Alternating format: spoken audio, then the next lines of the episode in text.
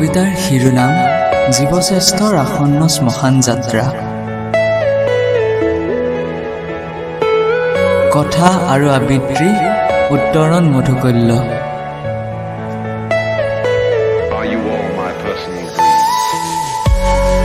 চমহা হেচুকি কাচিয়লিৰ কিৰণত যেন বসুধাই পুনৰ প্ৰাণ পাই উঠিছে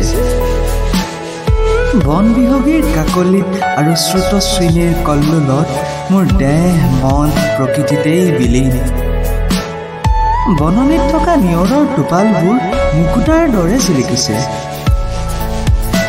সেউজ বুলীয়া দুটি পাহাৰৰ মাজেদি বৈ অহা জুৰিটিয়ে মোৰ নয়ন যুগল মুহূৰ্তৰ বাবে স্তব্ধ কৰি ৰাখিছে।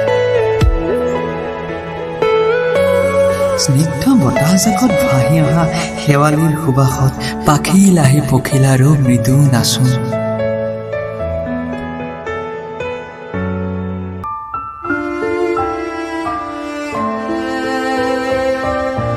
কিন্তু এয়াতো সময় জীৱশ্ৰেষ্ঠ জাগিৰ উঠাৰ।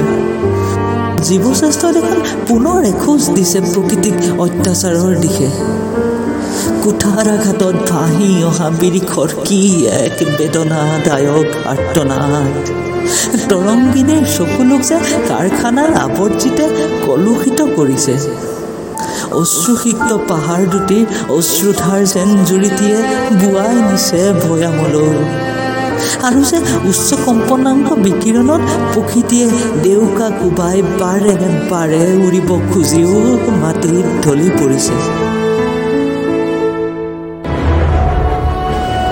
প্ৰকৃতিয়েও কিমান সহিব এনে নিৰ্মম অত্যাচাৰ?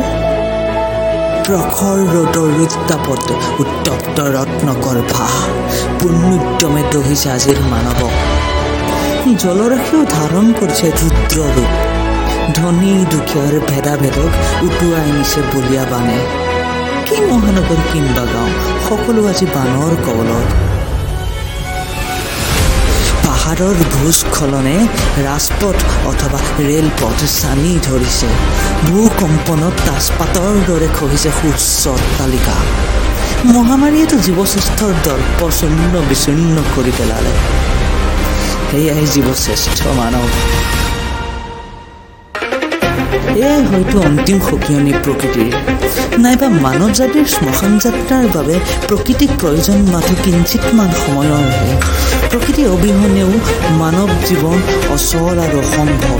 কিন্তু মানৱ অবিহনেও প্ৰকৃতি চিৰ সুন্দৰ আৰু চিৰ সতেজ ধন্যবাদ।